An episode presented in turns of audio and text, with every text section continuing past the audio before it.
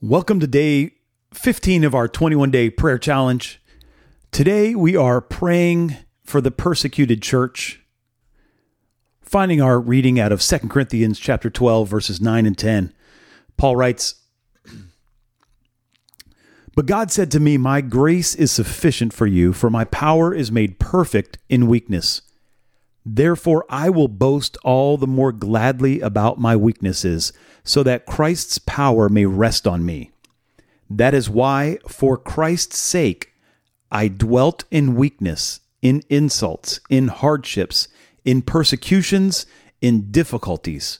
For when I am weak, then I am strong. Pray for the persecuted church today. Pray for the persecuted Christ followers around the world.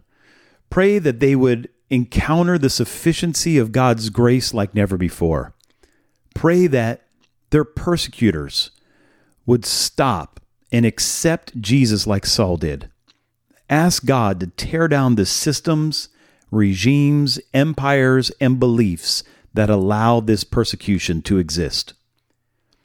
Let's pray the Lord's Prayer. Our Father who is in heaven, hallowed be your name. Your kingdom come, your will be done on earth as it is in heaven.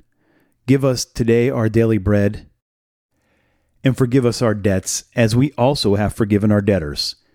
And do not lead us into temptation, but deliver us from evil. For yours is the kingdom, and the power, and the glory forever. Amen.